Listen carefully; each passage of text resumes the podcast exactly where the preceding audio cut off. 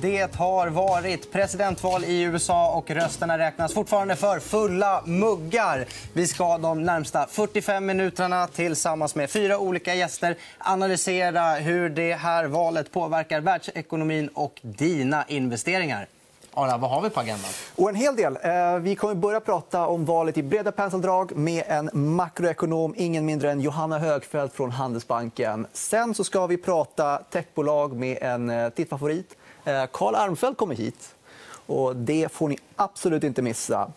Efter det så ska vi bege oss hela vägen till USA med en senior rådgivare i, eh, från Schröder som sitter i New York. Han har vaknat upp tidigt på morgonen, extra tidigt för vår skull för att vara med i vårt program och prata eh, valet. Och till sist så har vi John Hernander som kommer hit och pratar om nordiska bolag från Nordea, eh, hur vi påverkas. Det finns ju en hel del exportbolag härifrån i Norden som eh, ja, har påverkan i USA utefter hur valstadet blir. Ja, exakt.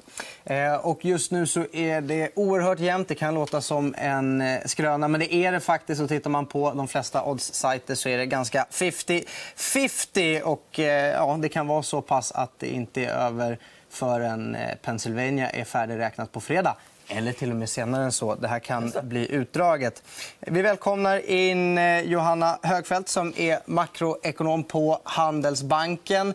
Eh, vad har du sett för reaktioner på finansiella marknader hittills utifrån det resultat vi har just nu? Ja, man kan säga att den initiala reaktionen var kanske en omreversering av den traden som, som man såg inför valet. Det vill säga konsensusförväntningar var ju för en ganska stark vad ska man säga, demokratisk vinst både för kongressen och även för Biden. Eh, och sen i och med att nu det har sett ut att bli mycket, mycket jämnare och även då Republikanerna har ju gjort ett bättre val än man kanske har förväntat sig så har eh, marknaden eh, vänt om den, den positionering och eh, initialt var det faktiskt eh, positivt för börsen vilket eh, kan förklaras såklart av att Trump är ju börspositiv. Men jag tror att det syns mest i, på räntemarknaden också där eh, räntorna föll ganska tydligt när opinionsundersökningar började vända mot republikaner. Eh, man har ju tidigare sett stigande räntor till följd av då, eh, demokratisk vinst. Större stimulanspaket, inflationsdrivande och större skuldsättning i USA. Så det är inflationsförväntningar kopplat till stimulanspaket som gör att räntorna rör sig beroende på om det ser ut att bli demokratisk eller republikansk seger här? Ja, det var det eh, delvis. Och sen också såklart att stimulanspaketet var ju inte budgetneutralt som Biden har eh, föreslagit. Så det skulle betyda egentligen högre skuldsättning i USA i slutändan om du jämför till exempel eh, Trumps agenda. Och då får du ju per, per se då, eh, större utbud av statsobligationer också. Eh, Johanna, jag tänkte fråga dig, i och med att du har varit i eh, marknad tidigare och pratat om att det kan eventuellt vara ett stökigt val och börserna kan röra sig mycket. Hur förväntat har de här rörelserna varit? Har, har det varit något överraskande för din del?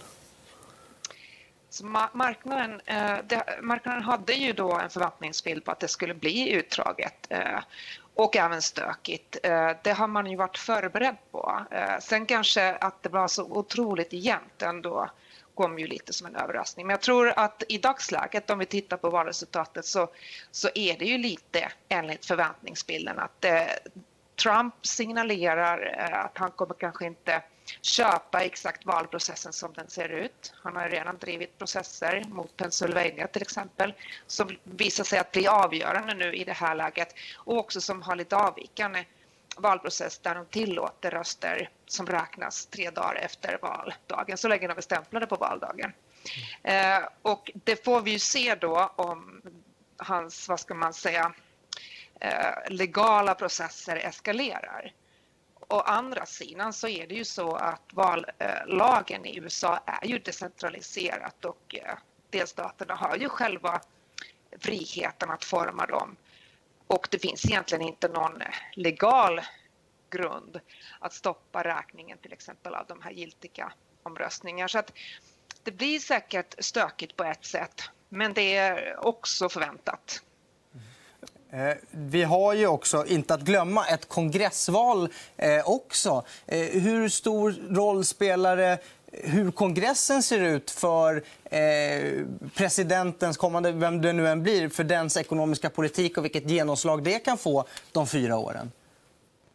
Det har en väldigt stor betydelse och lite grann så har man kanske glömt bort Eh, senatsvalet här eh, i skymundan av presidentvalet. Eh, I början så man kan säga har ju man i opinionsundersökningar också haft ganska tydlig förväntningsbild att vi kommer att få en hel demokratisk kongress, det vill säga att båda kamrarna skulle eh, sittas av demokratiska Eh, eller demokratisk majoritet. Och just nu så ser det faktiskt ut att eh, Demokraterna har väldigt svårt att få majoritet i senaten. De har i dagsläget fått egentligen bara två nya eh, säten och det krävs tre, fyra beroende på om Biden kommer att bli president eller inte. Och de har också även förlorat faktiskt en, en stol. Så att det här talar för att vi kommer nog sannolikt få splittrat kongress, det vill säga Republikanerna behåller sin, sin majoritet i senaten. Och även om Biden blir president så blir det ju svårt för honom att driva igenom eh, sin agenda. Dels reformagenda men också även eh, större finanspolitisk eh, stimulanspaket, ska jag säga.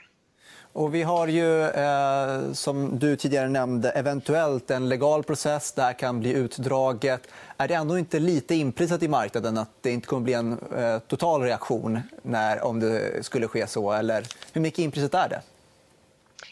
Jag skulle säga att det är rätt inprisat på marknaden att det blir turbulent. Eh, sen kan man naturligtvis förklara liksom räntereaktionen både av safe-reaktion och också en reversering av en vad ska man säga, blåvåg-trade.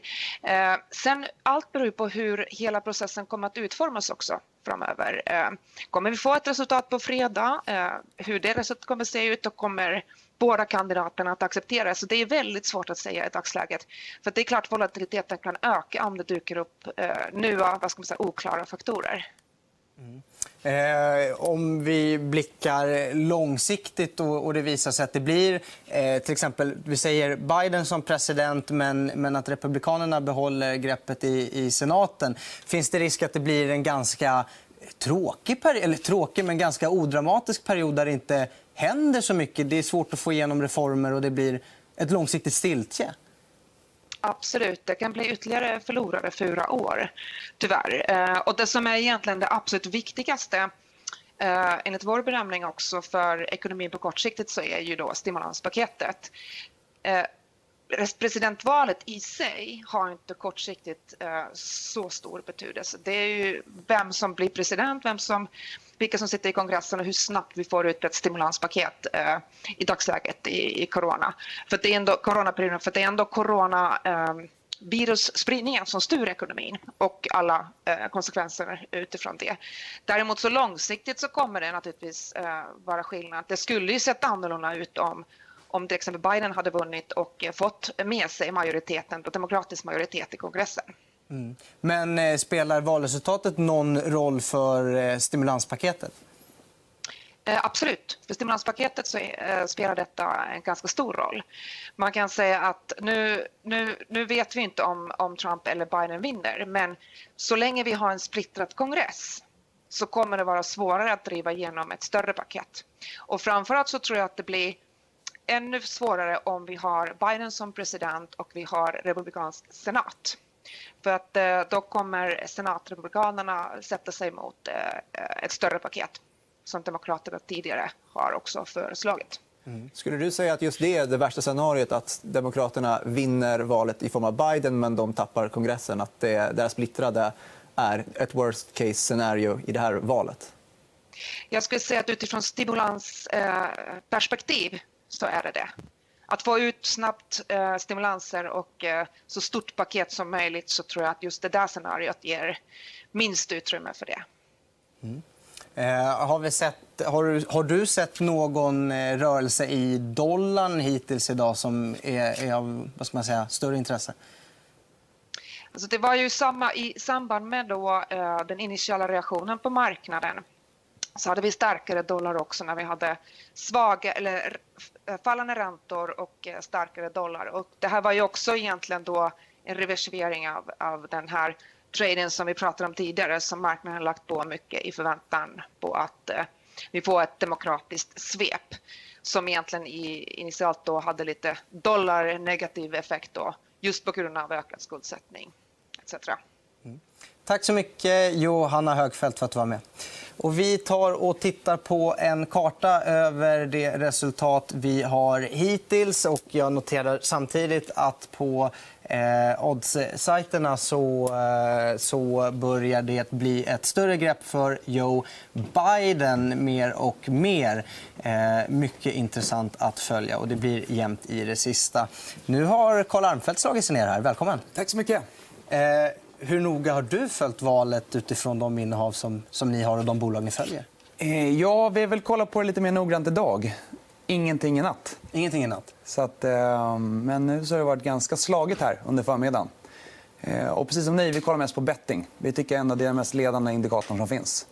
Eh, och 2016 var också bettingbolagen snabbare än media på att, att uppfatta trenden i, i valutfallet. Men utifrån din egen portfölj, är det några, några sektorer bland techbolagen som är mer intressanta i det här valet? Eller Generellt, det, det är bara skönt att bli av med valet, för det har ändå varit en osäkerhetsfaktor. Eh, och tittar man på vilken president blir bäst på fyra år för aktier, för ekonomin eller för techbolag, det är nog omöjligt att säga.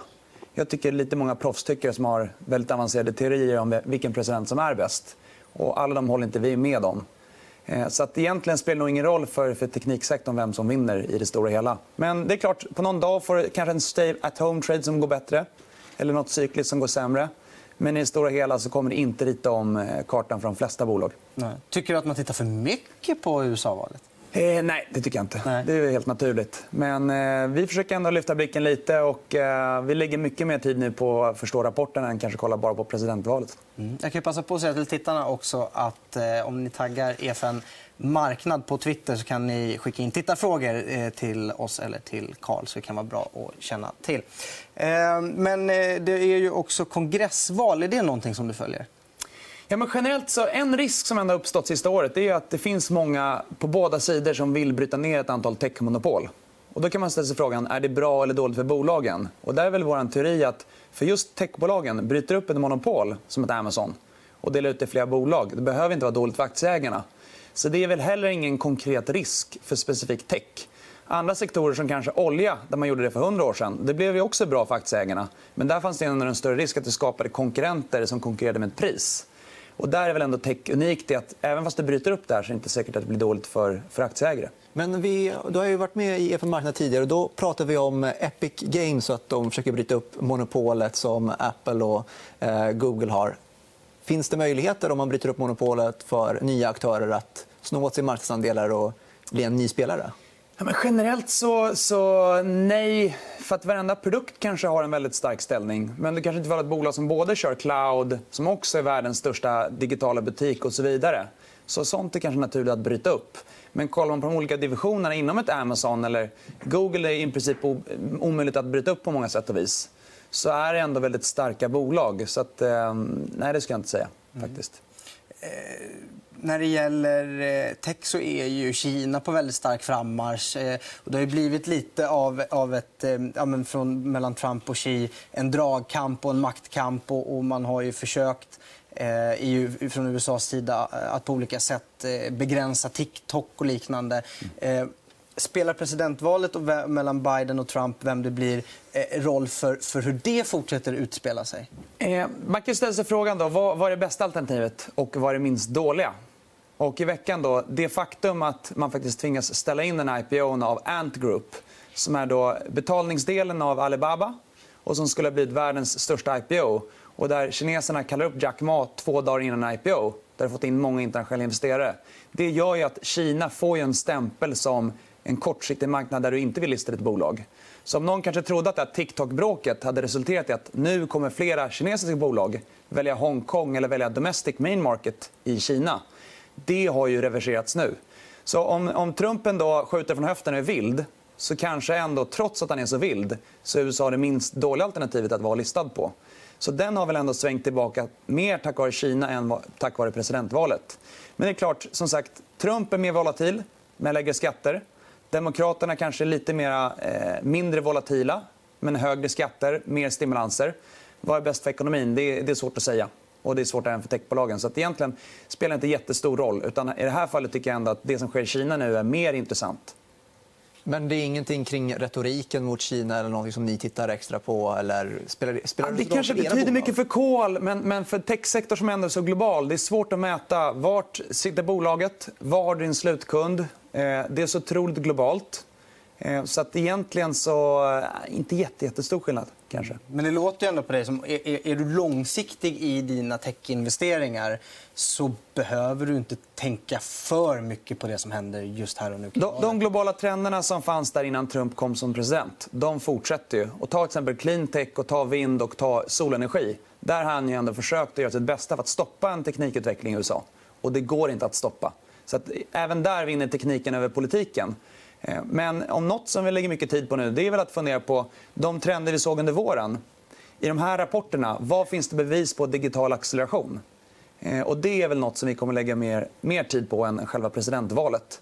Eh, så det är kanske lite överskuggat. Och där när man gräver så ibland så ser man vissa intressanta mönster. faktiskt. har du sett något intressant mönster du vill dela med dig av? Ja, men ett jättebra exempel. Då. Vi har ett, ett mjukvarubolag som gör mjukvara för hälsa som heter Viva Systems. Det är ändå ett väldigt välskött bolag. Eh, det går väldigt bra för dem. Eh, de hade en investerardag i fredags. Och eh, de har nu en policy att om du jobbar på Viva så kan aldrig din chef fråga ifall du ska vara på kontoret eller hemma. Utan de har en work from anywhere policy. Är du ett produktteam då måste du befinna dig en tidszon ifrån där resten av teamet sitter.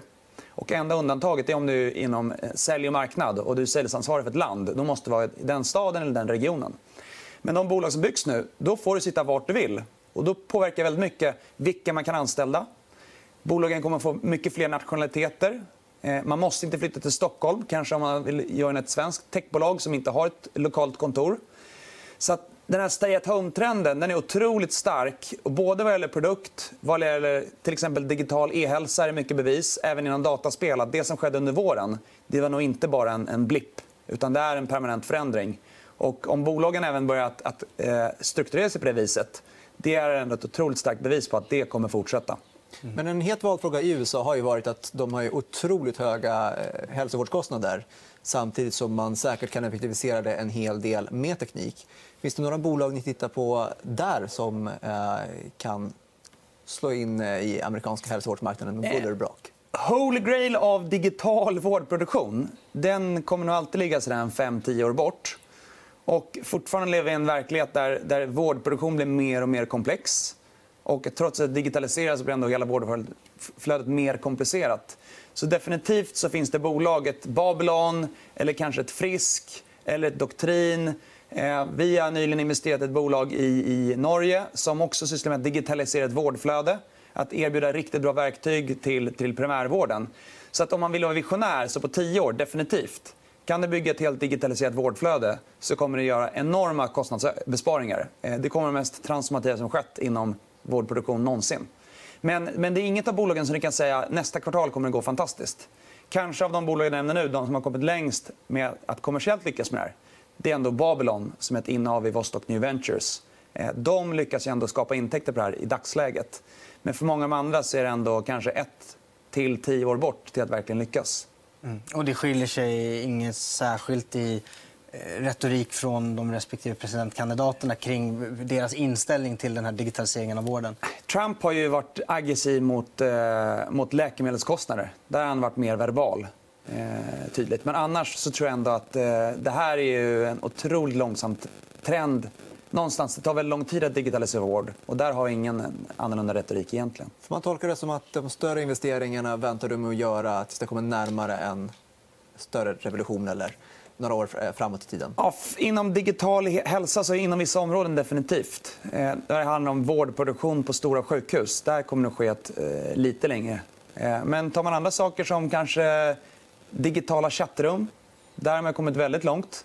Och där sker revolutionen i dagsläget. Det är inte om, om fem år, utan det är 2020-2021. Eh, så att, till exempel ett bolag som Pexip i Norge. Eh, det är ett bolag som faktiskt är en vinnare på en sån trend. Att mer och mer blir videokonferens. Och om man tänker sig då om någonstans, eh, vart, vart befinner sig ungdomar i dagsläget? Om alla ungdomar befinner sig på Fortnite, då är gravitationen där.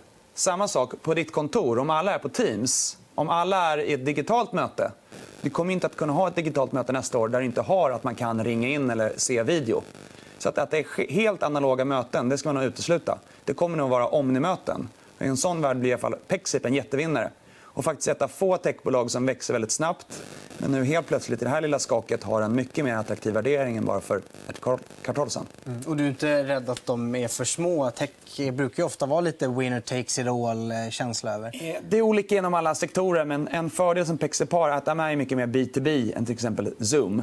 Är du B2C då måste du vara störst, och bäst och vackrast. Är du B2B, gör du bra mjukvara så kan du ändå slå in. Så att, definitivt, kanske lite subscale. Och en av riskfaktorerna är väl att de har anställt väldigt många nu efter börsintroduktionen. Den viktigaste user proceeds för dem är att anställa fler nu och bygga ett riktigt globalt bolag. Men de har ändå den ambitionsnivån. Det är inte ett Fortnox som säger att vi ska bli bäst i Sverige. Utan Pexip bygger team för att ta en global ordentlig marknadsandel i en snabbväxande sektor. Det är ändå deras huvudfokus. Mm. Och, eh, nu eh, ser det ut att bli en ganska eh, långdragen process här att få veta vem som har vunnit presidentvalet. Men, men oavsett vad, vad, vad ser du de kommande fem åren som eh, största risken eller hoten mot eh, techsektorn och, och techutvecklingen i världen? Ett, ett hot skulle vara att, att Kina verkligen får en dominant kraft eh, och position inom AI, inom sektorer som är otroligt värdefulla och att europeer och amerikaner inte är tillräckligt visionära och vågar investera i såna. Eh, en annan risk för Europa är att fortfarande att amerikanska bolag kör här att vi springer snabbast i världen och har gigantiska förluster. Och sen har högst värderingar, mest kapital, kommer och köper alla våra fina bolag här. Och så blir de amerikanska. Så jag tror ändå att den maktkampen Kina-USA den ska man ändå hålla koll på. Och den kommer vara avgörande för vem som gör våra digitala tjänster och vad man lägger för, för hållbarhetsvärdering i de här tjänsterna. Allt från en algoritm till vart ska du spara din TikTok-data. Ska det vara i Sverige? Ska det vara i Kina? Vad kan man använda den datan till? Så ta, den här hela 5G Huawei-diskussionen. Den kommer att fortsätta nu. Sista ordet är inte sagt där. Det sista ordet är inte sagt där. Och det spelar ingen roll om det är Trump eller Biden. Trump kommer nog vara lite mer aggressiv. Biden kanske kör lite mer eh, diplomatiskt. Men jag tror ändå att, att det här motståndet som vi ser mot ett Huawei det kommer inte försvinna bara för att Trump eventuellt då får, får dojan. Så Biden skulle inte begrava stridsfacklan med Kina helt? Jag tror ändå att det är, ehm, det är ändå ett in, insnöat spår som man ändå kommer fortsätta att jobba med i någon mening. Men, men Trump skulle nog vara mycket mer aggressiv i det hänseendet. Men eh, tech, då, winner takes it all, det är ändå fortfarande en inflektionspunkt. Om hela världen ska digitaliseras nu så är det viktigt vad USA och Europa får för position. Eh, definitivt. Men du är inte sugen på att köpa någonting i Kina? Eh, jag säger att, eh, om vi har varit lite sugna och kanske till och med har gjort mer jobb på kinesiska bolag nu i höst än i våras så kan vi säga att det, den, eh, det, det humöret har vi svängt ganska ordentligt den här veckan till, till det negativa. I samband med just Ant Group? Ja, definitivt. Ni kikade på en investering där? Då, eller? Nej, inte det bolaget specifikt. Men, men vi har ju ändå andra fina techbolag eh, som vi kan äga direkt eller indirekt som vi har ändå lagt mer energi på. Och då känns det som att, liksom, why bother? Om det är så politiskt, om det är så feodalt att du ska komma upp och, och prata med någon stor person bara för att den stora personen känner att lilla Jack Ma har fått för mycket eh, makt. Det är inget bra system för, för aktieägare, tyvärr. Och då, då är det kanske bättre att bara lägga sin tid och energi på, på Europa, USA eller kanske ett Australien där eh, det här faktiskt funkar på ett bra sätt. Mm. Tack så mycket för att du kom hit, Karl Armfelt. Nu har vi med oss Eh, Ron Insana från, eh, på länk direkt i New York. Hello, Ron Insana. Good morning. Thanks for having me on. Uh, how is uh, the uh, how, how's, how's everything going over there in the USA right now? Well, it's a little uncertain to say the very least. At the moment, we don't know uh, who our next president will be, if Donald Trump's reelected or if Joe Biden, our former vice president, uh, will win. It's still uh, very much up in the air with respect to about four or five different states uh, Nevada, Wisconsin, Michigan, Pennsylvania, even Georgia is uncertain at this moment. And so it's a battle. The president has already come out and declared victory, which, um, it, it, by our constitutional rules, he has no right to do or claim that the vote count needs to be stopped on election night. So we're waiting just to see numbers, and we're seeing some delays the delivery of vote counts from the likes of Pennsylvania, Wisconsin, and a, and a handful of other states. Mm. Uh, but wasn't it a bit expected that it, be, uh, it could be a close call and it could be a prolonged uh, uh voting count? Um, you know, coming into the election uh, yesterday morning, it was it was looking pretty good for Joe Biden that he would probably win uh, at least maybe let's say 290 electoral votes, which would be 20 above what was required, and and he could very quickly win uh, in some cases, the likes of Wisconsin, Michigan, uh, where we've seen some delays, and, and, possibly even take a couple of states uh, away from Donald Trump eh, that uh, the president won in 2016, which looks to be the case in Arizona. But now uh, it looks like it may take at least through today and possibly until the end of the week to get a winner, although it may not take that long. There could, however, be some complications like lawsuits by the president's team and that could make it take longer than uh, would otherwise be the case. But let's talk but let's talk bit about the equities. How much would the equities uh, actually be affected no matter what the outcome is of the election, whether it's Biden or Trump? It's very difficult to say because the market uh, here in the United States has been all over the map in the last uh, 12 hours. We've seen the Dow up as much as uh, 400 points. We've seen it down as much as 400 points. Right now, it's pretty flat. Uh, the Nasdaq is very heavily dominated by big name technology companies like Apple and Amazon. Is actually up, and some people are looking at kind of a flight to quality trade. So we're not quite sure how the equity markets will perform, but we we think that if President Trump wins, the Republicans uh, retain control of our Senate, any relief stimulus package might be smaller under Joe Biden and the Democratic Senate. So we're seeing a big drop in rates. Uh, we're seeing a, a very unbehaved uh, stock markets so far this morning. Mm-hmm. Uh, how how um, how much will the outcome uh, in the Senate affect uh, the U.S. economy the upcoming years? Uh, a, a, lot, and it, it, at the moment, it appears that the Republicans might retain control, so that even if Joe Biden became our next president, the Democrats would have the House of Representatives but not the Senate and the White House, in which case we could see political gridlock, which would keep us from dealing with some critical issues, at least potentially around providing relief and stimulus for the economy, given the upsurge in the coronavirus that we're going through right now, as is part of Europe, and then also the size of any future uh, legislative packages that would include money for infrastructure, uh, for more economic growth, those could be considerably smaller or derailed altogether with a split government. So, on the one hand, here in the U.S., we tend to like gridlock because not much changes, and you can plan your business activities around uh, a lack of change. But by the other, on the other hand, given that we're in the middle of this pandemic, and given that uh, those who have been out of work need a great deal of assistance, it would turn out to be a bad thing for the economy. What, what, what outcome would be the best one for the U.S. stock market? Well, you know, uh, leading into the um, uh, the election, into, into, election night, Monday and Tuesday, we had about a thousand point rally in the Dow Jones Industrial Average, and the bet there on Wall Street was that Joe Biden would win handily, and that the Democrats would take control of the Senate. In which case, we would get a much larger relief and stimulus package, more of a focus on infrastructure, better relations with our allies, and potentially an equally hard line on China, although strategy and tactics would be different. So it looked like the market was pricing in and almost even wanted uh, a Democratic sweep. Now, uh, with the uncertainty that we have around the outcome and, and the potential uh, for divided government, the stock market seems to like that less than you might uh, think otherwise. Uh, but how much could a delay in uh, the election result and a delay of a clear winner affect the market? Could there be civil unrest that the market is afraid of, or is there any sort of risk like that? Well, we're certainly worried about it, and given the closeness of this election now, and and, and one side is clearly going to be uh, disappointed. The president has already suggested uh, that the results, even though he may still win, are fraudulent in some states. Uh, that could embolden uh, some who follow him to take matters into their own hands uh, from from a perspective of social unrest. And, and, and, then beyond that, if you go back to 2000 here in the United States when we had the contested election between uh, then Vice President Gore and future Vice President Bush, over the period of about five or six weeks, the stock market dropped 10% until we had the final results of the election in mid December.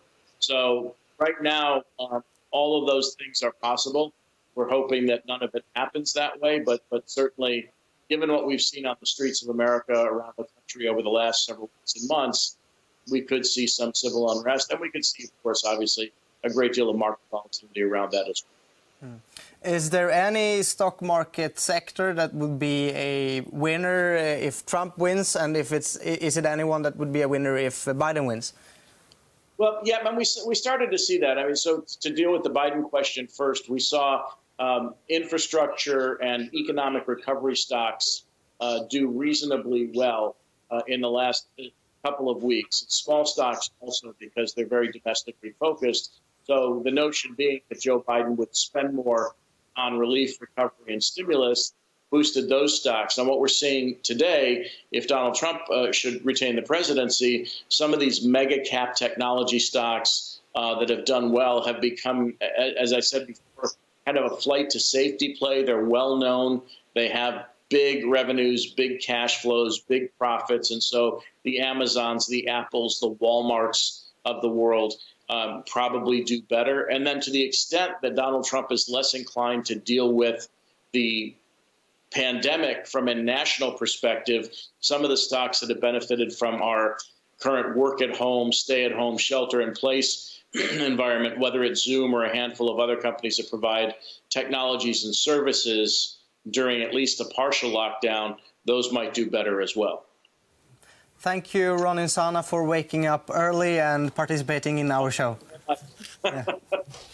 Och vi ska ta och återigen kika på en karta över hur det ser ut. Eh, källa för den kartan eh, över hur ställningen är just nu är Reuters. Vi ser den inte i bild just nu, men jag kan i alla fall meddela att ja, precis där ser vi den. Och jag kan också meddela att oddsen i detta nu är ungefär 1,62 Biden och 2,56 på eh, Betfair där 4,8 eh, miljarder kronor har spelats, eh, vilket är väldigt mycket. Och då välkomnar vi in eh, dagens sista gäst, men inte den minsta. Eh, John Hernander, varmt välkommen. Tack så mycket. Kanske de längsta i alla fall. Liksom. Ja, ja, exakt. Du, eh, USA-valet, spelar det någon roll för våra nordiska bolag? Absolut. Ja. Jag menar, det, är, herregud, det påverkar hela världsekonomin. Eh, plus att menar, våra bolag har ju normalt kanske ungefär en tredjedel av omsättningen i USA. så det är klart att det påverkar. Sen är det kanske mer indirekt. men det blir säkert som ni diskuterat tidigare under dagen. Det blev inte riktigt som man hade tänkt sig. Så att dra slutsatser här och nu eh, blir snarare en form av, av scenario. Men det är klart att det är oerhört viktigt vad som kommer att hända här framgent. Men om man säger att USA påverkar nordiska bolag, absolut. Men påverkar de olika kandidaterna och deras retorik så mycket för eh, nordiska bolag? Eller är det lite grann att det spelar inte så stor roll mellan kandidaterna? Ja, men det, det, är en bra fråga. Egentligen, alltså jag tror det här gäller företag generellt sett. så är det väldigt mycket vilka förutsättningar företagen har att operera sin verksamhet. Och det, det kan sättas med antingen liksom internpolitiska diskussioner vad gäller skattenivåer som har gynnat amerikanska bolag i början när Trump kom ombord och så vidare. Och sen då förutsättningar för investeringar som gynnar bolag som har verksamhet lokalt, vilket de flesta svenska bolag har till exempel. Sen gynnas det såklart också av den, för mig den stora riskpremieökningen eh, globalt sett i kölvattnet av den här ökade spänningen i handelsretoriken. Det är det mest negativa. Och där finns det väl en förhoppning, om det blir Biden, att det ska återgå till kanske lite mindre spänningsstyrd dialog i alla fall. Liksom. För det är väl någonting som också skapar eh, osäkerhet för företagen i deras planer att göra investeringar. Utöver att det blir mer protektionistiskt generellt sett vilket sänker, liksom, har negativ påverkan på hela BNP-världen. Så att det finns många dimensioner det påverkar faktiskt indirekt. Men den viktigaste är för företagen vilken miljö de kan operera i. Mm. När du eh, följer de nordiska bolagen, läser vd-orden eh, är det nåt bolag som, som konkret rent ut säger så här, ah, men vi, för oss vore det bättre med eh, att presidenten sitter kvar eller en ny president? Finns det några sådana exempel? Jag har inte läst alla vd Men nej, inte så direkt. Det, det, är det inte. Utan tvärtom så det ganska intressant att se hur oktober blev. Det är en månad med två ansikten. Där först entusiasmen var väldigt hög i början. Man väntade sig att du skulle få en fortsatt liksom, medvind efter återhämtningen i andra kvartalet som skulle leda in till att estimaten skulle höjas för 2021 också. Eh, men i och med att det blev en, både en större osäkerhet kring valet och sen också mer annonserade lockdowns. Så det är egentligen där nyckelfrågan är, om man tar de ekonomiska konsekvenserna i närtid står eh, utvecklades sämre under andra hälften så ökade osäkerheten väsentligt. Vilket det avspeglade sig i vd-orden. Just att det, det är otroligt svårt för dem att ha någon vy. Eh, och det tittar ju ärligt talat inte vi så mycket på vad de har för vyer. Vi tittar ju snarare på vilken beredskap de har att hantera osäkerhet och utfall. Eh, men en, en sån intressant reflektion på börsen är att ser vi nu till analytikernas vinstestimat på Stockholmsbörsen för 2021 och så rensar bort investmentbolag vars vinster fluktuerar mer med omvärdering av tillgångar utan tar övriga bolag så är ju vinstnivåerna 2021 högre än 2019. Det vill säga man är förbi tidigare nästan peak redan 2021. Och kombinerar man det med en värdering på P tal på runt 15% över historiskt snitt eller price book på lite drygt... Eller förlåt, P tal runt 25 och price book runt 15 på de estimaten, där vi ändå har med större delen av 2021 i den värderingen så finns det inte så mycket utrymme för besvikelser. Så att det vi vill se här framgent är ju såklart stabilitet i amerikanska politiken är bra på lite längre sikt. Men i närtid så är det snarare vad som händer med strategier att eh, hantera corona både i Europa och USA som kommer att styra den ekonomiska effekten. Men det låter som att du tycker att förväntningarna för nästa år är väldigt högt ställda. Ja. Mm. Det är riktigt. Så du sitter inte och, och du, du fyndköper var... inte aktier och bara kastar nej, i varukorgen? Nej, men det, där, det är jättebra. Och poäng mot, men, men samtidigt är det så väldigt stor spridning. Ja. Det, det, kan vi se. Alltså att, att på ytan så kan det se väldigt dyrt ut. Men sen är det om jag tar det nästa år, till exempel vinstökningen eh, till 30% av vinstökningen står H&M, Ericsson och Volvo för till exempel nästa år. Så väntas Atlas Copco hålla uppe sina vinster. Och det är klart att, att då blir vinstutvecklingen för hela Stockholmsbörsen beroende av några få bolag som ska fortsätta leverera. Ehm, men vi ser möjligheter eh, från det. En, ett orosmoln som man ska resa. Jag hörde tidigare prata om det här med handel och Kina och Huawei. Men en annan sak som har fallit helt i glömska under de här senaste 12 månaderna det är ju hela den här biltariffdebatten mellan Europa och USA. Det var ju väldigt nära att man tryckte på knappen att införa eh, tariffer mot, mot Europa. i det här. Och, Europa var då ganska snabba med att svara att då kommer vi göra något annat tillbaka. Om Trump vinner eh, så är väl det där en, en av min största oro att man kommer tillbaka till den retoriken igen och vänder sig mot Europa. Och det skulle som sagt både få en negativ effekt på bilbolag i sig och också höja riskpremien ytterligare i marknaden. Men det är en bra grej att vi tar. Eh, det är olika sektorer som påverkas olika mycket. Du pratade om bilar innan. Ja. Eh, finns det någon annan sektor som gynnas eller missgynnas beroende på vilken kandidat som vinner? Ja, men det är klart, idag ser vi Astra gå bra för att man har pratat varit orolig för att liksom det här ska få eh, begränsa deras prissättningsmöjligheter. Man pratar tillväxtbolag tidigare, stora amerikanska bolag som man pratar om ska brytas upp för att de blivit för stora och så vidare. Jag vill ändå komma tillbaka till att det är snarare den politik de för som sätter förutsättningar för bolagen. Och det är klart att vi har ju med oss vi pratar om stimulanser. Vi har med oss en stor säga, medvind i stimulanser som redan är bestämda. Sen kan man diskutera huruvida det blir en demokratisk eh, senat och Biden som då förmodligen skulle leda till ännu större eh, stimulanser eller om det kommer bli som det ser ut just nu, som är oförändrat. Det kommer fortfarande vara stimulanser, men kanske lite lägre i den omfattningen. Men, men eh, på enskilda bolag så är det nog så att ja, men det är klart, har en stor investeringsboom på stimulanser i USA så gynnas infrastrukturbolag. Och då kommer säkert bolag som både Volvo, Atlas Copco och andra gynnas av det. Industribolag, helt enkelt. Ehm, men utfallsrummet är väldigt brett faktiskt just nu, om jag ska vara helt ärlig.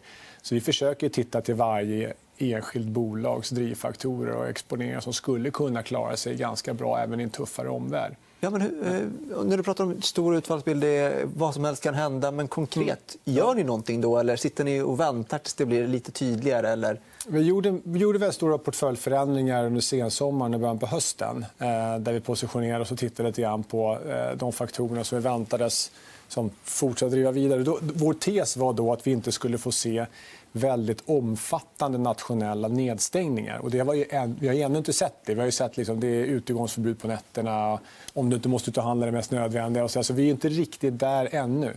Ehm, det är väl det som vi ser som den största risken för det som vi ser portföljen i närtid. Om du skulle få en väldigt stor, omfattande nationell nedstängning. För då kommer du permanentera arbetslösheten på en högre nivå och vi har en betydligt längre recession i Europa.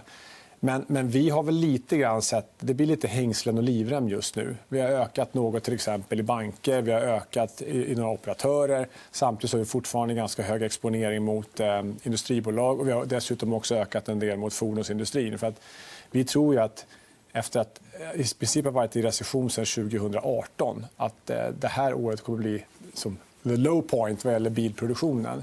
Och det eh, kan vi prata länge kring varför vi tror det. Men, men det är en sektor som vi verkligen anser kommer vara ut, komma ur en väldigt lång svacka av diverse anledningar. Men eh, just eh, fordonsindustrin den har ju fått en ny spelare som man pratar väldigt mycket om i form av Tesla. De har, de har också en ESG-trend i form av elbilar. och så.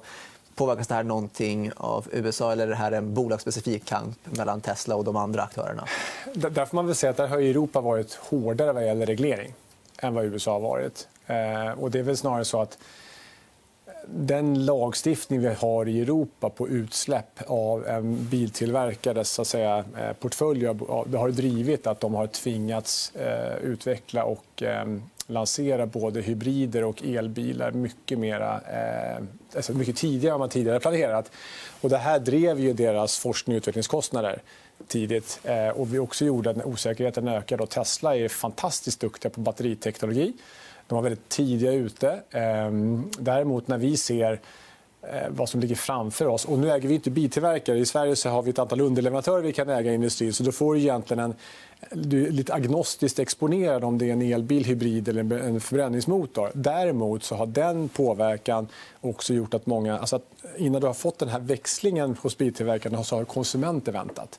Du vet inte om du ska köpa bil idag, ska köpa en hybrid eller inte och så vidare. Nu kommer det många val Eh, i kombination med att, att eh, vi kommer från en lätt jämförelsebas under andra kvartalet och fortfarande att arbetslösheten är okej, stimulanserna är höga så kommer vi då, och de här modellprogrammen kommer in så tror jag att den marknaden kommer fortsätta vända. Ehm, Teslas vara eller icke vara konkurrenskraft kan diskuteras mycket. De har varit jätteduktiga på batteriteknologi och elektrifiering.